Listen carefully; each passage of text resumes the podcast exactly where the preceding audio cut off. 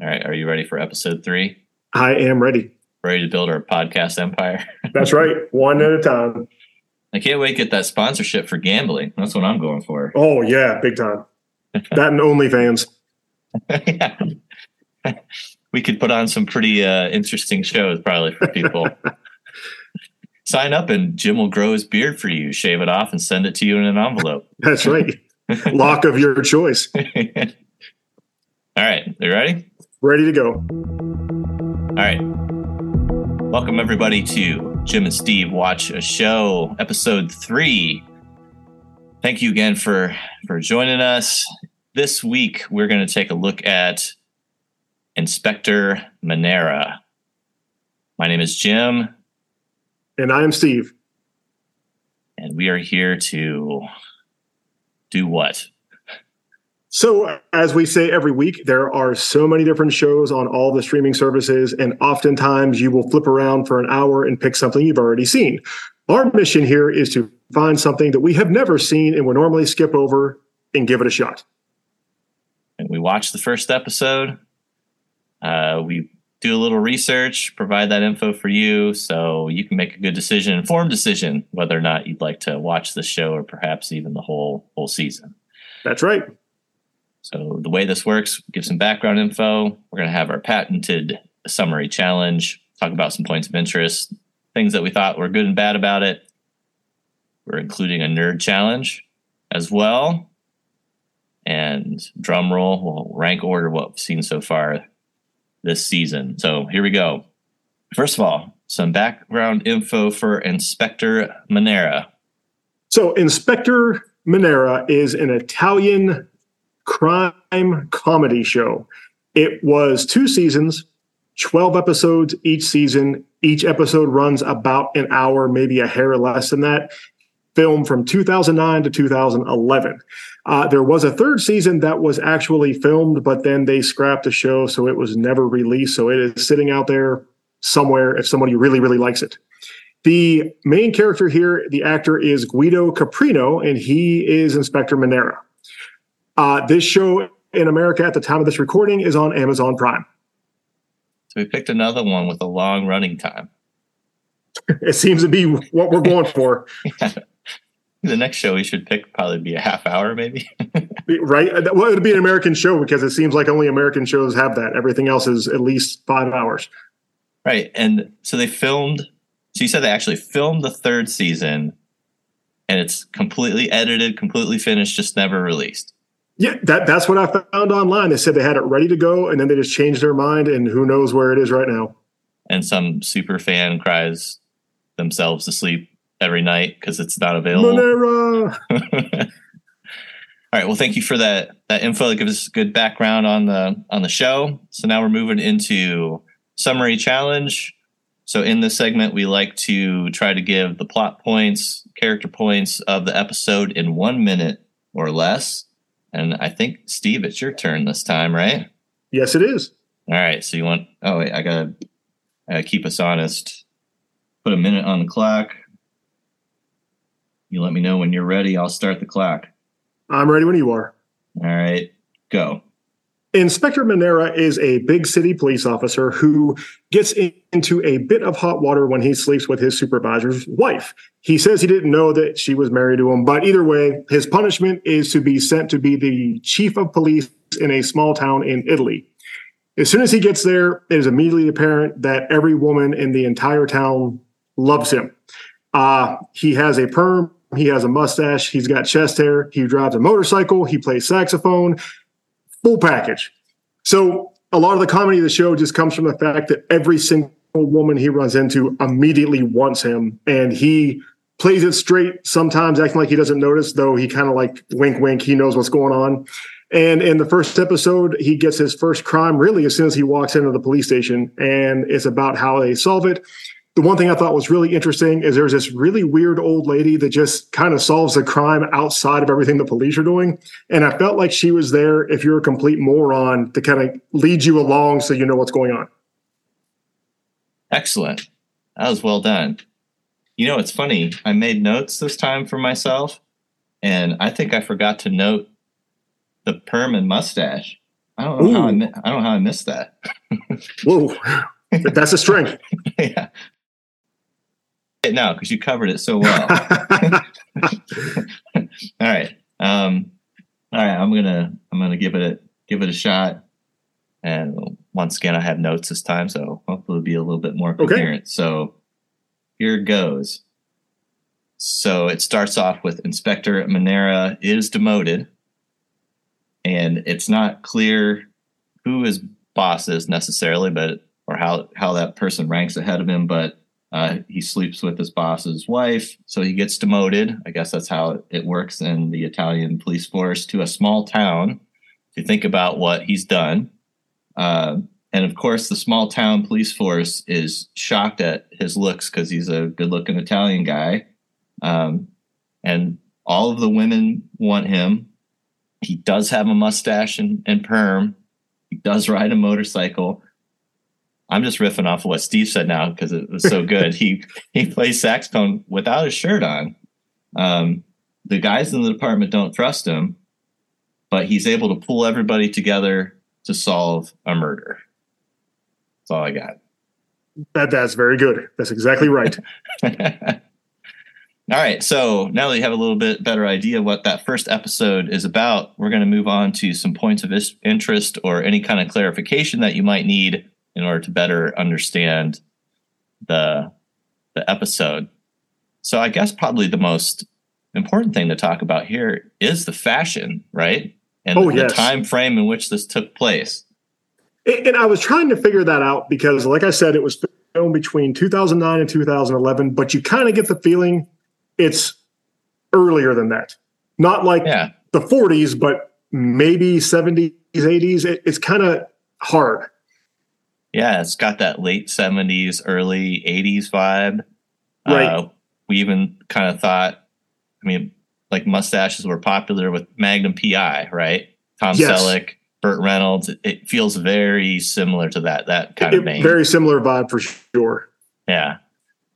and, and I also thought it was very interesting. I'm from a very small town, and I could not ever have told you who the police chief was or what they look like. But every single person in this town immediately recognized him as the police chief. And I thought that was just interesting because maybe in Italy that's a very important role. I, I don't know. Yeah. Or I guess the town's I mean, how small is that's a great question. How small is this this town that everybody knows everybody personally like that, you know? Right. And they don't really, they never clarify that. And you don't ever see uh, like a setting shot of the entire town at the same time. So it could be 30 people for all we know. I, I don't know, but they have a pretty big police force. Yeah. So there's some, a lot of people.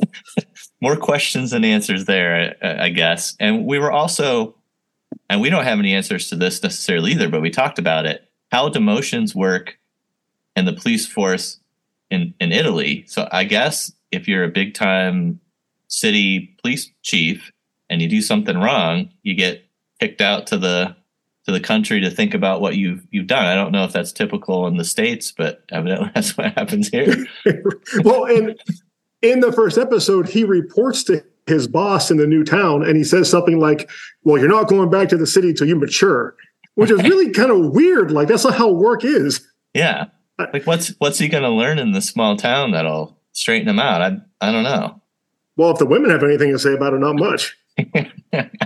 Like he's going to re- be a repeat offender. and, and another huge point of interest is he doesn't have a place to live, and so he gets checked into a local hotel.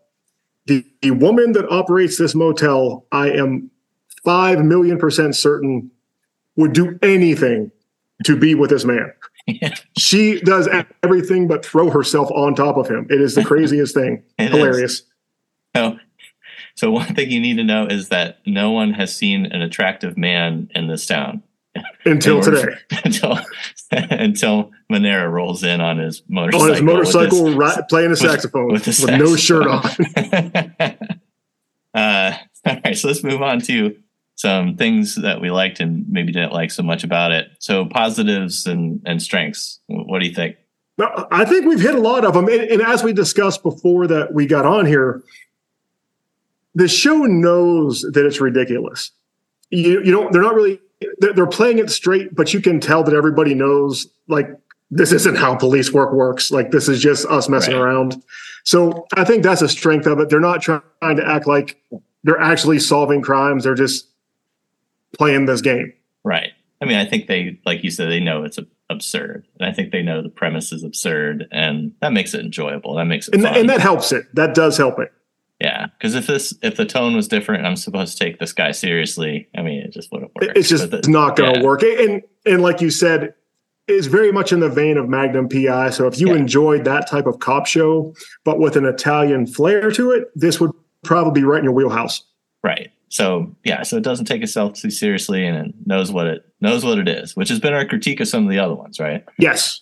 Um, Absolutely. So drawbacks. I mean, I, I guess my thoughts were once you've seen an episode, I don't know what new ground they're going to cover. I mean, this might be uh, kind of a one trick pony, I guess. Yeah, I have to believe that every episode kind of follows the same pattern where there's some hard to solve crime. He does it while having sex and playing the saxophone. and and then everybody like high fives at the end. That kind of feels like how this is going to go. Now, that's not maybe that's not a bad thing all the time, sure. but if you've seen it once, you, have seen it. Yeah. So I guess the positive is if you watch it, you know what you're going to get. But the drawback is if you watch it, you know what you're going to exactly. Get. So it, your mileage varies. And uh, we couldn't determine whether this was a felt dated because we're not quite sure of what the fashions are necessarily in Italy or what the what where you and have, it could have been yeah. budget like we talked about. It not that the production values were bad but they certainly were not crisp. Right. Kind of like smearing vaseline on the lens. It was yeah it does have that grainy kind of look. And, and maybe that's maybe we're missing gritty cop drama. Maybe that's what they were going for. Uh, right. yeah, so that's that's tricky to say if that's a drawback or not. Right. So this leads us to an important question: to watch the whole season. I was so on the fence about this, but the more that we talked about it, if it was half as long, like six episodes instead of twelve, I think yes. At twelve episodes per season, I think no. Yeah, I think you're absolutely right. I think I could I could probably enjoy five six episodes 12th, I'm not sure where they're going to go with it. I'm also floored there's a whole third season. like, right, right. didn't learn his lesson in the first two. yeah, so maybe the third season is like his redemption arc where he goes back to the big city. I guess. I don't know. They said no, they're going to take that out. No, no, no uh, redemption. I guess this is a soft no on. Yeah, soft no. Okay. I can see uh, a lot of people actually really being into this. It's just yeah a little bit too much for me. Could be a cult kind of show, I guess we could put it in that category. Um, yep. So, how does this rank compared to the other shows that we have re- reviewed? And just to review for for everyone, uh, we watched My Roommate is a Gumiho, Extraordinary Attorney Woo, and now Manara. So, how are we gonna how are we gonna uh, rank order these? So, I, I put My Roommate is a Gumiho last. Uh, that was the one that really didn't know what kind of a show it wanted to be. And yeah. I put Manara kind of in a tie with Extraordinary Attorney Woo. They're, they're so different, it's hard to compare them, but I would put them at a tie. Yeah, I think that's I think that's fair. I, I think you even mentioned when we talked about this that if Extraordinary Attorney Woo, if the episodes were a little shorter, it probably could eke out Manara. Yeah, I would agree. If it was at 45 instead of an hour and a half, I, I, I'd put that in first. Okay. All right. So now we are on to Nerd Challenge. And it's my turn. It is Jim's turn. That's right. And I'm, and I'm, excited for this. So, so what do you got? I'm, I'm going to walk you through why I came up with this. Okay. William Shatner's 92nd birthday was a month ago. Oh, wow. And then I heard today that on May the 4th, they're going to give Carrie Fisher a star on the Hollywood Walk of Fame. Okay. And so now that we're kind of in between those two dates, what I want you to do is in your head think of the original Star Wars trilogy and okay. the original cast of Star Trek. Okay. You have to replace three Star Wars characters with three Star Trek characters and tell me why. Oh, this is good. All right. Well, I guess in this situation, we're going to need a hero for sure. Uh, okay. we're also going to need a villain, and then probably a, a mentor of, of, some of some sort. If I'm just thinking about the the dynamics of the original trilogy, right? Um, all right. So who from who from Star Trek could play Luke? Now is this Star Trek the original series? I'm assuming. Yeah, no Picard. Uh, this no is just the original original cast.